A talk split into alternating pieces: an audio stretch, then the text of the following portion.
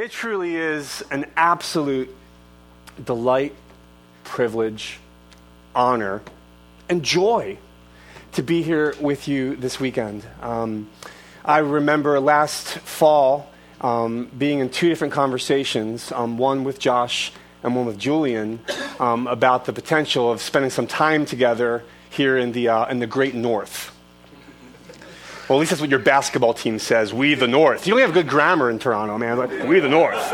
You know, okay. Now, there's no other North. You are the North. Um, and so we were talking about getting together in the North, and uh, over the over the course of of months, um, God's Spirit led a conversation um, and developed a desire for us to spend this weekend together. Um, so thank you for the intentionality in planning this weekend. Uh, guys, you probably already know this, um, but this weekend has been planned, it has been prayed over. Um, there is significant intentional, pastoral, loving leadership going into the contours of a little over 24 hours together. Um, so that brotherly love um, thrives so that souls of godly men flourish, and so that you're better equipped to go back home from retreat, back to where you live, back to where you work, back to where you worship, and be a little bit more amazed by Jesus, a little bit more conformed to his image, a little bit more, and this is the subject matter that we'll be considering this week, and a little bit more amazed at this grace God longs to be with you. And I think the big, overarching, conviction level question that we'll be engaging with is this God wants to be with me. Do I want to be with God? Josh mentioned um, that I have three children. The youngest is Silas. He's 13 now. That's mind blowing. Um, but I remember when he was just about three years old, and um, he woke up one morning and he was acting out in his Superman pajamas. And the reason why he was acting out in his Superman pajamas is because I act out in my Superman pajamas. uh, and the, one of the first things he would ask for in the morning during that season of life was he'd ask mom to put the detachable Velcro cape back on his outfit. You know, do your pajamas have detachable Velcro capes? I mean, like, this is awesome. Like to have the freedom to go to bed with a cape, you know, that's amazing. Those days are gone for half of you. Um, but it's, it, so he'd wake up and he had his cape put on, and in the moment he put the cape on, it's like he went through a transformation. He went from like groggy little Silas to like Superman. And he did something that morning, I'll never forget, that he had never done before acting out in his Superman pajamas. He, he ran across the living room, jumped up on the fireplace hearth, pulled back his fist, and with all of his three year old might, he punched the brick wall. Exactly. You know what he found out in a moment? He wasn't the little man of steel, right? right? He wasn't. And you say, why would your son punch a brick wall, some of the smart guys are thinking because he's your son, right? no, here's the reason why. He thought he was Superman. Isn't it true that we do what we do because we believe we are who we are? Identity drives activity. We do what we do because we believe we are who we are. Who are we, brothers, in Christ? There are so many mind blowing, heart thrilling realities about our identity in Christ. Isn't it amazing to know that in Christ we are identified as forgiven? That all of our sins as far as the east is from the west, have been separated from us because they've been absorbed by Christ in our place. We are no longer under our sin. We are freely forgiven in Jesus. Isn't that amazing? That's what's true about us tonight. In Christ, we are forgiven. In Christ, we are justified, meaning this we are no longer counted guilty. We are no longer condemned. We are now pronounced righteous, declared righteous in Christ, forgiven, guilt removed, freely, fully justified in Christ. Isn't that amazing?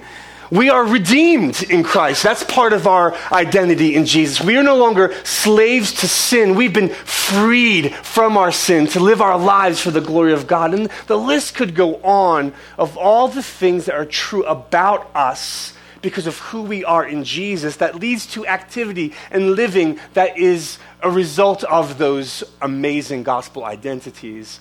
But here's one we want to consider this weekend. In Christ, we are reconciled. You were once far from God, alienated, separated, distant from the God who made you and sustains you, the God that you desperately need for life and breath and everything. You were not in relationship with Him. In fact, you were His enemy. But now in Christ, the gap, the separation has been eliminated. For Christ suffered once for sin, 1 Peter 3 15, the righteous for the unrighteous, that he might bring us to God. My brothers, in Christ, you are reconciled.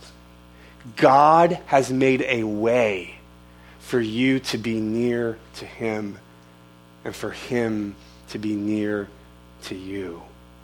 Identity drives activity. And here's what we're hoping for this weekend.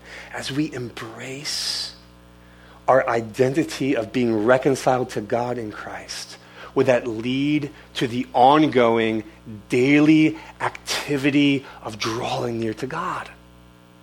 Of enjoying that relationship, of benefiting from that relationship, and then sharing the amazing reality of that relationship with others who are at this moment presently separated from God.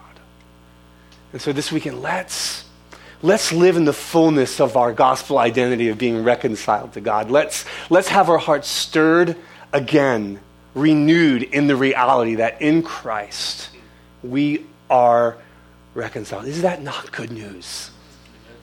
It's good news. Take your Bible and go to Psalm 63.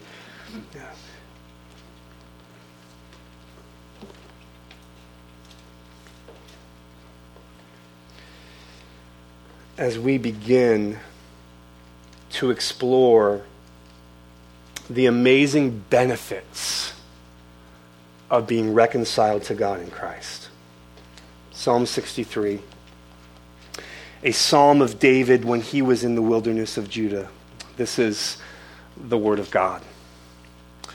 O God, you are my God. Earnestly I seek you. My soul thirsts for you. My flesh faints for you, as in a dry and weary land where there is no water. So I've looked upon you in the sanctuary, beholding your power and glory, because your steadfast love is better than life. My lips will praise you. So I will bless you as long as I live. And in your name, I will lift up my hands. My soul will be satisfied as with fat and rich food, and my mouth will praise you with joyful lips when I remember you upon my bed and meditate on you in the watches of the night, for you have been my help. In the shadow of your wings I will sing for joy. My soul clings to you. Your right hand upholds me. But those who seek to destroy my life shall go down into the depths of the earth. They shall be given over to the power of the sword. They shall be a portion for jackals, but the king shall rejoice in God. All who swear by him shall exult, for the mouths of liars will be stopped. That is the word of God. May he add his blessing to its reading and teaching by the empowering presence of the Holy Spirit. Amen.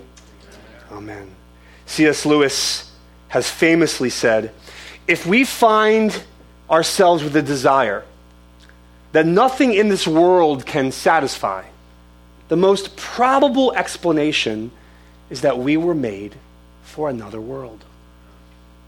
Everyone in this room, everyone in this world is looking for satisfaction. It's true about you. It's true about me. It's, it's true about everyone. And so we go hard after it. We look for it in people, we look for it in experiences, we look for it in our vocations, we look for it in possessions, only to find, like the rock icon prophetic Mick Jagger once said, I can't get none. Can't get no satisfaction. What does that mean? That we try and we try and we try, but we don't find it. What it means is what C.S. Lewis argues. It means that if, the, if there's nothing in this world that can truly and ultimately satisfy our souls, then the most probable answer is that which will satisfy our souls cannot be found in this world. If nothing in this world brings me ultimate satisfaction, then the most probable answer is that I was made to be satisfied by something out of this world. Charles Spurgeon, the great 19th century preacher, once said, There is a God shaped void in every soul that can only be filled by Him. That is the teaching of the Bible. God and God alone can satisfy the soul. And that's what this song is about. That's Psalm 63. This is a song about satisfaction. Uh, more rightly understood, this is a song about where true, ultimate, meaningful, long lasting, enduring satisfaction is to be found. So the verses of this song reveal that ultimate satisfaction is not found in anyone or anything in this world. Ultimate satisfaction can only be found in the one who created the world. David writes the song rejoicing that he has found what he's looking for. And so he says it in verse 5 My soul is satisfied. Don't you want that? Don't you want to be able to say with genuineness, My soul, the deepest, most inner part of me the part of me that's the real me that you can't see, the part of me that only I know about and God knows about, deep down in there, right in there, I can say, I'm not looking for anything else. I'm satisfied. The reason why David wrote this song is because he wants you to be able to say that too. My soul is satisfied. You see, this is David's song, but this wasn't just for David. David wrote this song so that we would sing this song, so that we would lift up our voices and say, Oh God, you are my God. My soul is satisfied.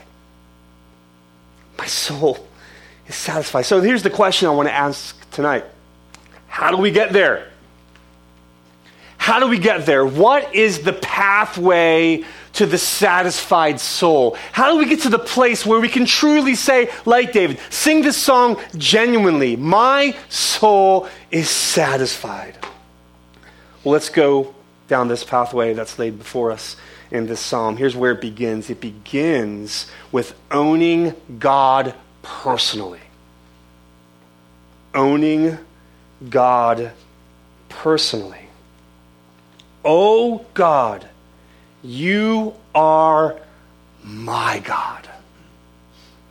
My God. Literally, Elohim, you are my Elohim. Elohim is the name for God that takes you to the very first verse in the Bible.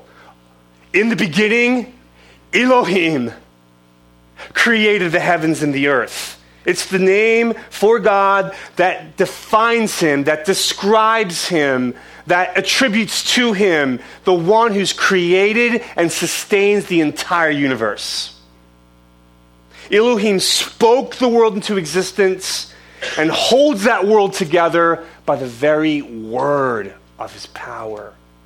He speaks things into existence and keeps them existing because He alone is Elohim. I mean, in the very same chapter of that first book of the Bible, we find a hint that this God, this Elohim, is quite complex. And we would even say, in theological terms, incomprehensible. Because although he's one God, he exists in a plurality of persons. We have this hinted at in verse 26 when there is this Trinitarian holy huddle in talking about how to create the first man and first woman. Let us make man in our image. And so this begins a trail of evidence throughout the Bible that reveals God is triune. One God, three persons God the Father, God the Son, God the Holy Spirit. And it's this great and glorious, creating and sustaining triune God that David has the audacity to claim and say, You are mine. Oh, triune God, you are my triune God, and to incorporate what we understand in New Covenant language. Oh, Father, you're my Father. Oh, Jesus, you're my Redeemer. Oh, Spirit, you're my helper. Oh, Elohim, you are my Elohim. All of this is packed into the opening line of this psalm as we understand this psalm in view of the totality of what's been revealed to us in the scriptures. David is gladly owning the triune God as his great and glorious creator and sustainer. And so here's, here's the point for us. Where does where does the journey toward a satisfied soul begin? It begins, like David, recognizing the jaw dropping, amazing reality that we can own God as ours. And that He is not ashamed nor hesitant to own us as His. Oh God, you are my God. And the reason why we can own God as our God is because the Father has first chosen to own us as his sons in Christ. We have a relationship with God like David because, like David, God pursued a relationship with us. Where does David's family line back up to? It begins with Abraham.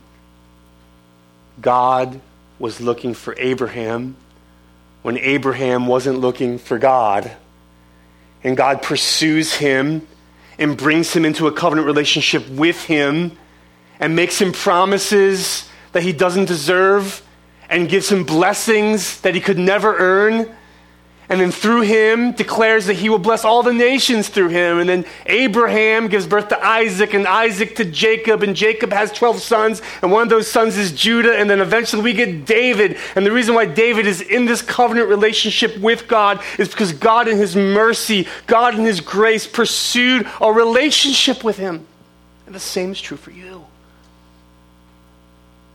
You have a relationship with God because God first pursued a relationship with you. The Father sent Jesus in the power of the Holy Spirit to seek and to save the lost. And when Jesus left heaven and came to earth at the Father's commission, and lived the life you could not live and died the death you deserved to die and hung on the cross, the reason and, and, and, rose from the dead, the reason why we today can say, Oh God, you are my God, is because back then Jesus said, My God, my God, why have you forsaken me? Christ has made the way for you to enter into this relationship with God the Father and claim Him as your God. Through the cross and resurrection of Jesus, you can say, these, you can say these words and they can be real, they can be meaningful, they can be genuine. God, you are mine. That is grace. So let me ask you are you claiming God as your own? This is where the pathway to a satisfied soul begins. It begins by owning God as your God, by, by, by claiming this relationship as real, as a real existing relationship in your life. I'm not asking you tonight, especially in this context, um, do you have this relationship with God theologically? Do you have this relationship with God based upon your profession of faith in the Lord Jesus Christ? I'm sure in this context, many, if not all, would say, Yes, I am in relationship with God. I've put my hope and trust in Jesus. He's done for me what I cannot do for myself. He's lived the life I could not live. He's died the death I deserve to die. He's been raised from the dead for me. I've put my faith and trust in Him. I'm forgiven all my sin. All my shame is covered. All my guilt is removed. I am reconciled to God. But what I'm asking is is this relationship being owned by you in a functional reality on a regular basis? Hmm, do you wake up living in the reality that God is your God? Did you wake up this morning and swing your legs over the side of the bed? And say, Father, you are my Father. Jesus, you are my Redeemer. Spirit, you are my helper. Oh God, you are my God. Today, we're in this together. The pathway to a satisfied soul begins with not just theologically, but with a functional embracing of this relationship. Oh God, you are my God while the journey towards the satisfied soul continues in this song. You say, Ian, we've just spent a lot of time on like two, four, six words, and there's a game on tonight. okay. Well, where is this going? There's a lot more words in this psalm. this is foundational. Owning God as your God, owning Him personally, then leads to desiring Him desperately. The movement towards a satisfied soul begins with owning God personally, and then it moves into this realm of desiring God desperately. Look again at verse 1. David not only owns God, he not only identifies himself in relationship with, the, with Elohim, he now describes his desire to encounter God in this relationship. He says, My soul thirsts for you, my flesh faints for you.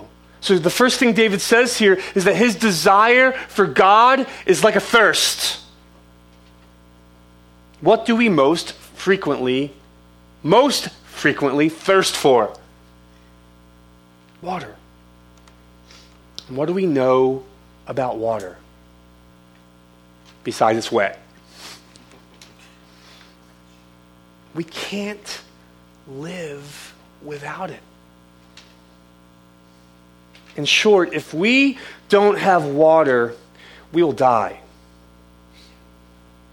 If you don't drink water, you will die.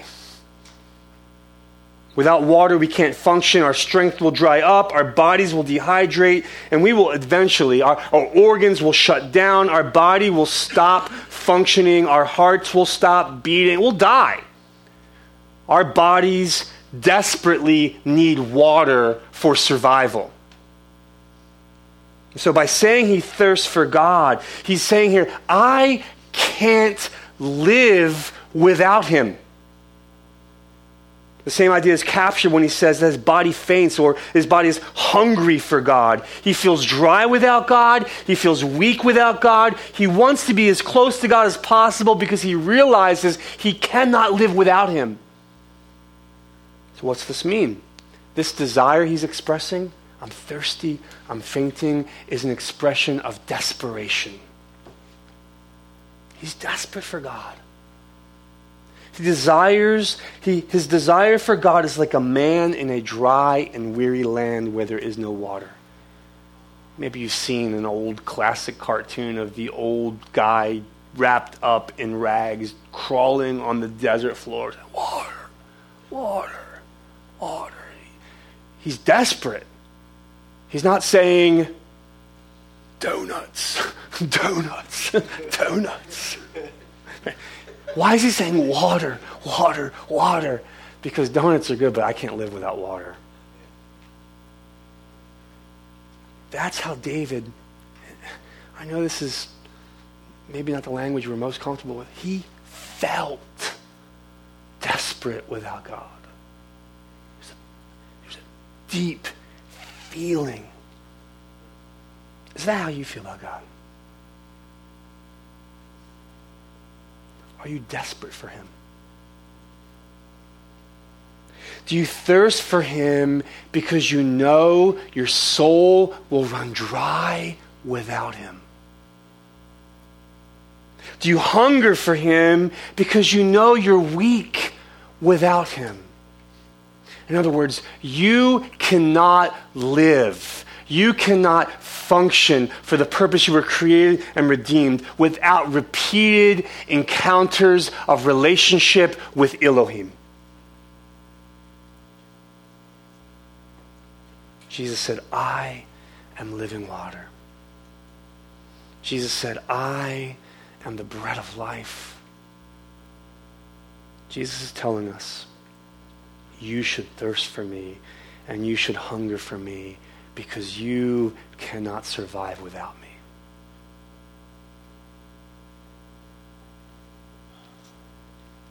And Jesus said, You say, survive how? What did Jesus say in John 15, verse 5? He said, I'm the vine, you are the branches. He that abides in me and I in him, the same will bring forth much fruit. For without me, you can do nothing. What is the nothing? Verse 4 Herein is my Father glorified, that you bear much fruit. What's the nothing? There's not a single God magnifying thing we can do without Christ. That's the kind of desperation David's expressing here in this song. I can't do a single thing I was created and redeemed to do without you. I can't do a blessed, God magnifying thing without being relationally connected with you. Our desire for God begins with desperation for God. You can't live without Him. The need for God to the soul is like the need for food and water to the body. So, what do you do when you are thirsty for water? What do you do when you're hungry for food? You get something to drink, you get something to eat. What do you do when you desire God like this? You seek Him you pursue him. And that is the next point on the pathway to the satisfied soul. We pursue God deliberately. Owning him, owning him personally leads to desiring him desperately, and then that leads to pursuing him deliberately. Oh God, you are my God. Earnestly I seek you. He's saying, Because I own you as my God, because I desire you as the one I need, I'm going to pursue you. I'm coming after you, God. And so there's nothing, remember, this is desperation. There's nothing casual about this pursuit. Um, there's nothing half hearted and flippant about this seeking. It's earnest. Earnestly I seek you is all one word in, in the Hebrew, and it means to go after something deliberately and with intensity. And so here's an illustration. My, my boys played uh, football, and I've coached um, one of our neighborhood teams, and I coached the particular team that my youngest son Silas was playing on. And mini camp for football season always starts the second to last week in August. And in Philadelphia, the second to the last week in August is still very, very hot. And so these kids are out there doing their drills, they're doing uh, their calisthenics, and they're doing it in helmets, full pads, jerseys, because they got to earn this, right? Um, so they're out there working really, really hard. They're sweating, they're panting, and then it's, it's amazing. It just happens all the time. As soon as the coach, the head coach, says, All right, water, what happens? These kids casually walk over to the water bottles. No. It's a mad dash for the water bottles. And they don't take these water bottles and pour them into cups and take little sips of them. No, no, no. They are squirting these things in their helmet. They don't even take their helmets off. They're squirting them in their mouth. It's getting all over them, getting all over their jersey. They're squirting them on one another. I mean, they're just, it's, they are desperate to get some water, right? There's nothing casual about their pursuit of that which will quench their thirst. That's this word. Earnestly I seek you. They're sprinting after the water bottles. The idea here is David's like, God is my God. I can't live without him. I'm desperate for him. I gotta get to him. I gotta get to him. It's a, it's a sprinting after God. So, what we're being called here to do is to, is to recognize that we're in relationship with Him, that we are desperately in need of Him, and because He's made Himself available to us, we need to beeline it for the presence of God.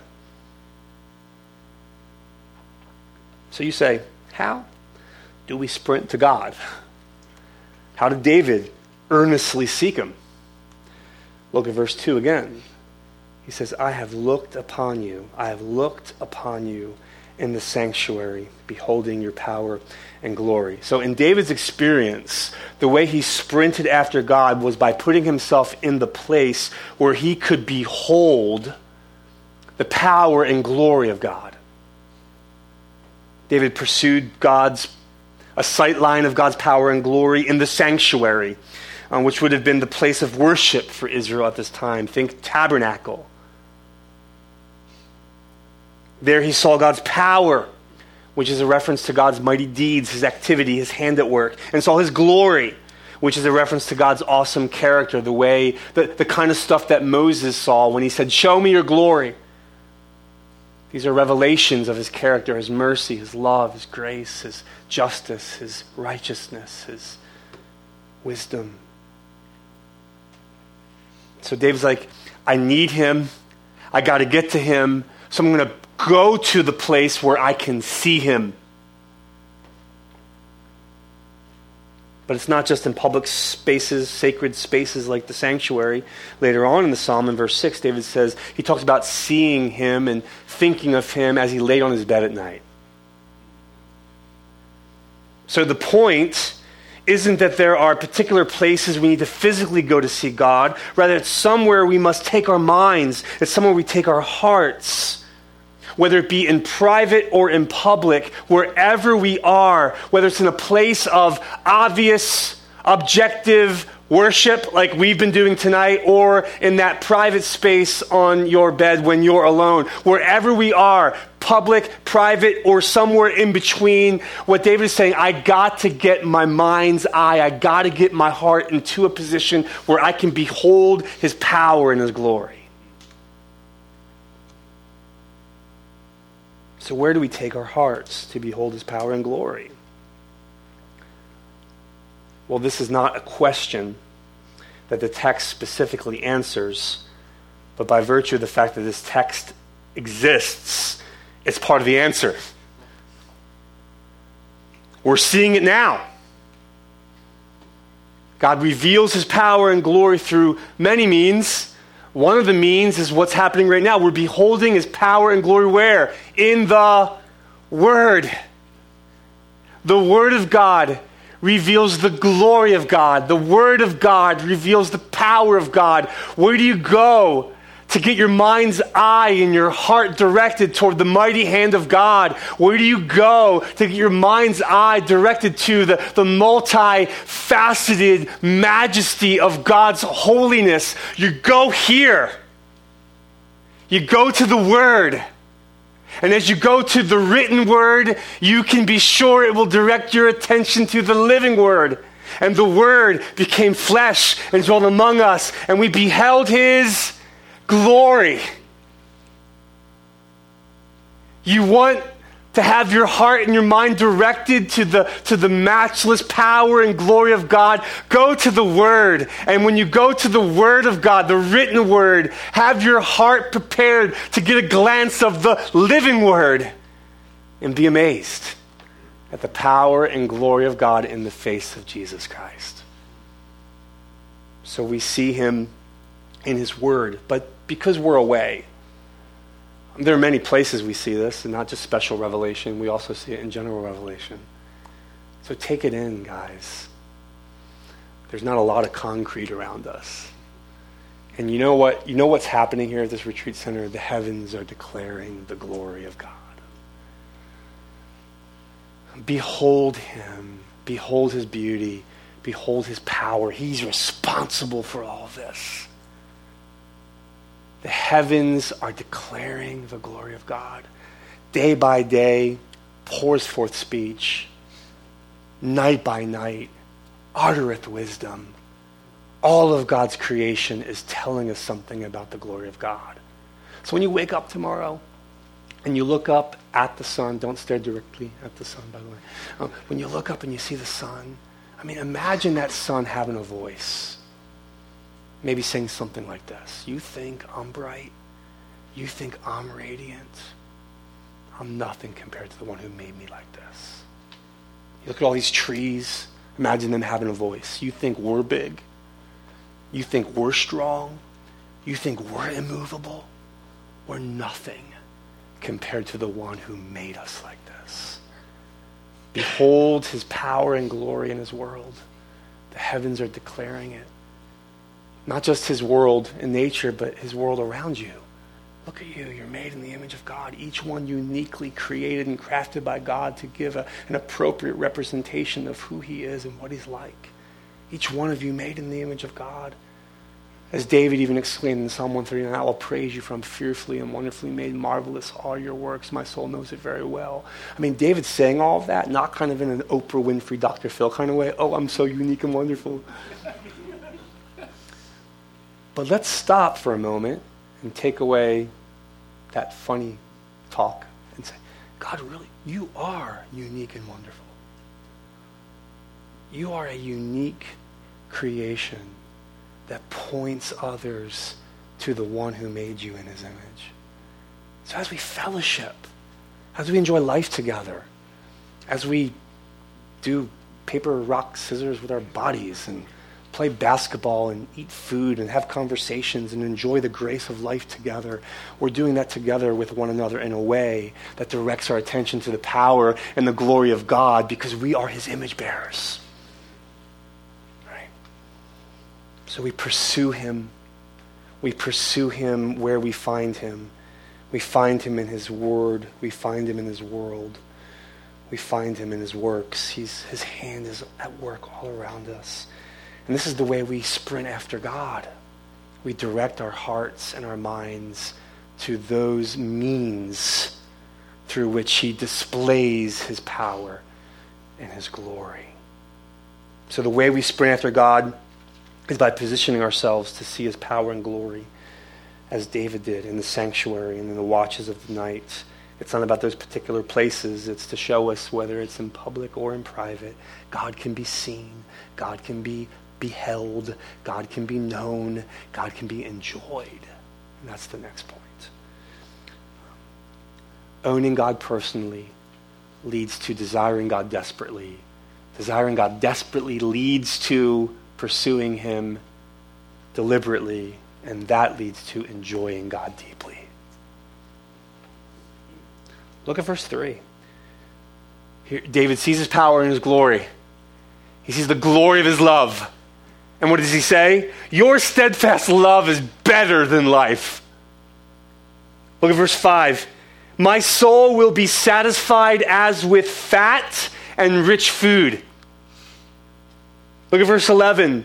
The king shall rejoice in God. What's going on here? David's telling us that owning God leads to desiring God, and desiring God leads to pursuing God, and pursuing God leads to enjoying God. That is the pathway to the satisfied soul. Like David says in verse 3, when we pursue him and we find that being the object of his unending, never stopping love, when we live in light of that love and we get portraits of that love and experiences of that love, here's what we say there's nothing in life better than being loved by God. Nothing. Not sin, not sex, not cars, not houses, not money, not promotions. Nothing in life is better than being the object of God's chesed. Nothing is better than being loved by Elohim. Nothing is better than being cherished, provided for, protected, blessed by Jesus Christ. Nothing is better than being indwelt by, empowered by, gifted, and sent out by the Holy Spirit. Nothing is better than that. Do you believe that? Oh, I forget it. Until I behold his power and his glory again. I forget it until I open the Word and I see it again. I forget it until I look up and see the heavens and the stars and say, The one who made that is for me, not against me. There's nothing better than that. Amen? Satisfies the soul, brothers. Like David says in verse 5, when we pursue him, we will find that God satisfies our souls like really good food satisfies our stomach. He says, My soul will be satisfied as with fat and rich food. I mean, the most amazing spread imaginable. What's your favorite meal? I've already kind of hinted at what mine's been so far here in Toronto maple iced dipped donuts. That's actually a that's really kind of honest. When I became a Christian in my teenage years through youth outreach to inner city street kids, which I was one of, um, very early on in my discipleship, our youth leader took a group of us on a missions trip to Nova Scotia, Canada, and we helped tear down a bunch of rundown cabins at a Christian camp called Forest Glen Bible Camp. Um, and it was there that I was introduced to the, for the first time to a Tim Hortons maple glazed donut, which we do not have in the States. And so it was like love at first taste. All right. And so for the rest of that trip, every Tim Hortons we could find, we stopped at and got one of those bad boys because we knew we were going back to Philly. And even though we have some good stuff in Philly, we don't have those things. Right. And so I kid you not, I told these guys, um, they're like, so what do you want to do? Where do you want to go? What do you want to eat? I'm like, Tim Hortons. and you're like, dude, Tim Hortons is like a donut serving McDonald's, right? You know, um, oh, it satisfies me. Don't judge. Don't judge. Just laugh. All right. Think of the things you love to eat. Not just eat to be sustained, but the things you really, really, really enjoy. David says, God is better. God is better. Look at verse 11. When we pursue him, we find that there's more joy. Oh, this is huge, guys. This is like almost like the, the big oomph of what the satisfaction truly means in the practical ups and downs of everyday life. In verse 11, David is indicating that when we pursue him, we find more joy in God himself than the best possible life circumstances. David's satisfaction was not found in ideal circumstances with God. David's satisfaction was found in having God regardless of his circumstances. You say, where do you get that from this text? You, you, okay, you might be tempted to think, well, it's easy for David to be satisfied. He's king of Israel. He has tons of money, killer palace, loyal subjects, hundreds of servants ready to do whatever he wants. It would be easy to be satisfied with God when you're living the Israeli dream. Right? Right? and if that were David's circumstances when he wrote this psalm, that may be a valid beef. However, it's not the case. Did you notice the superscription to this psalm? A psalm of David when he was in the wilderness of Judah. David isn't in the comforts of his palace. David is in the desert. You may have noticed at the end of this psalm some dicey language that didn't seem to fit in with the rest of the psalm. Like, those who seek to destroy my life shall go down to the depths of the earth. They shall be given over to the power of the sword. They shall be the portion for jackals. You don't find jackals anywhere else in the Bible. Here, I love it. Jackals are going to eat you up. It's the sweet psalmist of Israel, right? You know, jackals are going to eat you up. What's going on here? David was in the wilderness. He says it because people were seeking to destroy his life. And we know who was leading the charge. Oh, this is heavy. It was Absalom, his son. His own flesh and blood is hunting him down like, like a wild animal in the desert. The story is told in 2 Samuel 13 how Absalom planned a secret revolt to have David dethroned and put him to death so he could be the king. He loved power more than his father. So David's advisors catch word just before it's about to go down, and so they all flee for their life into the wilderness of Judah.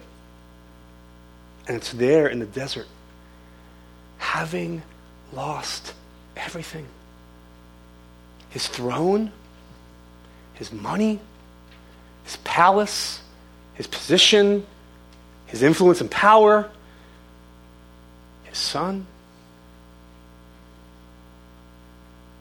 It's there, he says. Your loving kindness is better than life. My soul is satisfied. The king rejoices in God not my circumstances. My brothers, very often we, we will not come to the conclusion that God and God alone can satisfy the soul until God and God alone is all we have. It's when we lose in life that we realize having Jesus is better than life low level losses as well as significant losses. When you guys put us out of the playoffs, that was a loss. I felt that. It's taken me since then to get over it and be here with you. Julian was trolling me on Twitter, giving me cyber pokes. I challenge you to take it out on me out there on the court and see what goes down. And then you'll enter into the world of losses. But you'll still have Jesus, you'll be okay, okay? Little losses. You know, minor frustrations, small significant, small seemingly insignificant frustrations in life. When we lose, even when we experience the small losses, the, the trivial losses. This isn't over spiritualizing it. This isn't a Jesus juke. You know what really helped me get over the fact that my sports team lost? You know, I'm saved. I got Jesus. I'm serious. Life goes on. But then the serious losses. Right. Lost the job. Got the bad diagnosis. She left me. I thought I was going to marry her. Didn't get the promotion.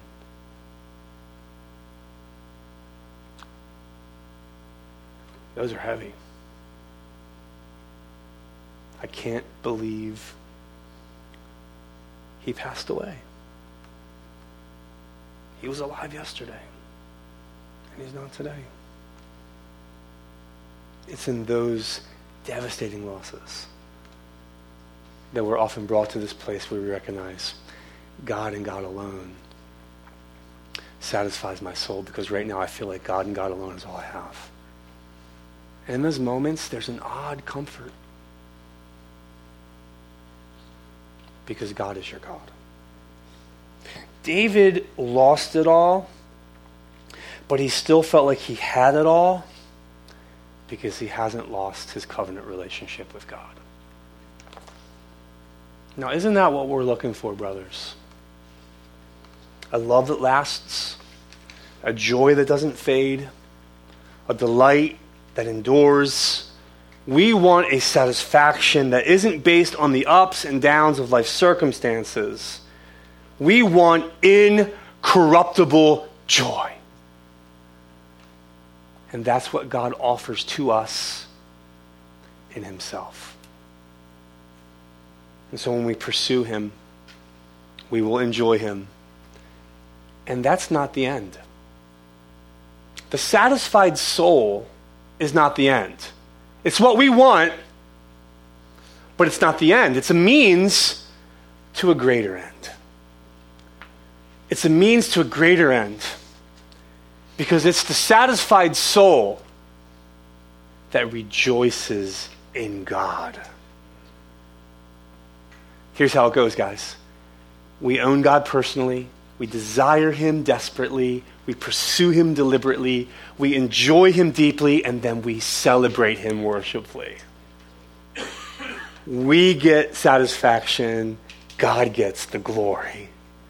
Or as John Piper says it, God is most glorified in me when I am most satisfied in him. Verse 3 Because your loving kindness is better than life, my lips will praise you. Verse 4 So I will bless you as long as I live, and in your name I'll lift up my hands. Verse 5 My mouth will praise you with joyful lips. Verse 7 In the shadow of your wings, I will sing for joy. I will praise you. I will sing to you. I will delight in you. I will celebrate you. I will both in my body and my soul make it clear. You are amazing. There's no one like you. And God is like, very good. Very good. We get what we long for satisfaction, and God gets what he longs for and deserves glory.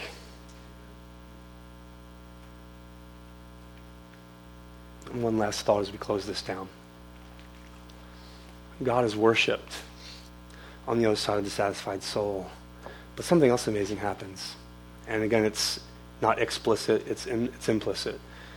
The fact that we have this psalm written for us handed down to us through David by the Spirit is a reminder that when we are satisfied in God, we not only celebrate Him worshipfully, we share Him missionally. We want everyone else to know. Let me tell you about the God who satisfies my soul. Let me, I'm going to write a song about God's love that got me through the darkest night of my soul when I was in the wilderness thinking that my son was going to kill me.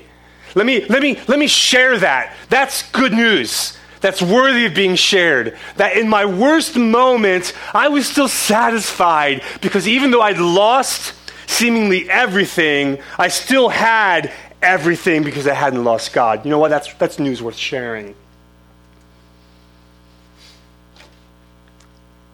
God so loved the world that he gave his one and only Son, that whoever believes in him will not perish, but have everlasting life. Through the giving of the Son, you who were once separated from God have been brought back into a relationship with God so you can own him as your God. So you can encounter him intimately, personally, to the satisfying of your soul, to the glory of God. Don't we, shouldn't we want to bring others into that joy? And so David writes a song to bring others into that joy. We write songs. We have conversations. We tell others. We carry on the legacy of how the satisfied soul, the satisfied Christian, becomes one of the most joy filled, aggressive missionaries the world has ever seen. Don't you want that, guys? Oh, I want that. And we need lots of grace to go after it. So let's pray. Father, in your Son, we are reconciled. We once were far from you, under your wrath, enemies of God. But when your loving kindness appeared, you redeemed us. You saved us. Not by works of righteousness that we have done, but according to your mercy in Christ. You awakened us by your Spirit. You opened our eyes to see that Jesus was our only hope to get back to you. And now here we are with you, Father. And we want to be near you. We want to know you. We want to bask in your love and your mercy and your grace. Jesus, we want to see your power and your glory. We, we, we never want to get over what you did to make this all possible. Give us sight lines of the cross. Help us to see your power and glory displayed through your life, death, and resurrection. Spirit, we, we need more of you. You're in us, but we also need you to empower us and fill us afresh. Our eyes would be open, that our hearts would be postured to behold the power and glory of the triune God day by day. Finding our souls satisfied like nothing in this world can satisfy. I pray, God, that that would overflow into worship, that would overflow into mission and we'd be the happiest people on this planet. Not because everything's going right, but because we have you. And you have us. All because of Christ, sealed to the end by your life giving Spirit. Father, this is the best news ever. Help us to see it and savor it this evening, tomorrow, next day, and the next day until we see you face to face. In Jesus' name we pray. Amen.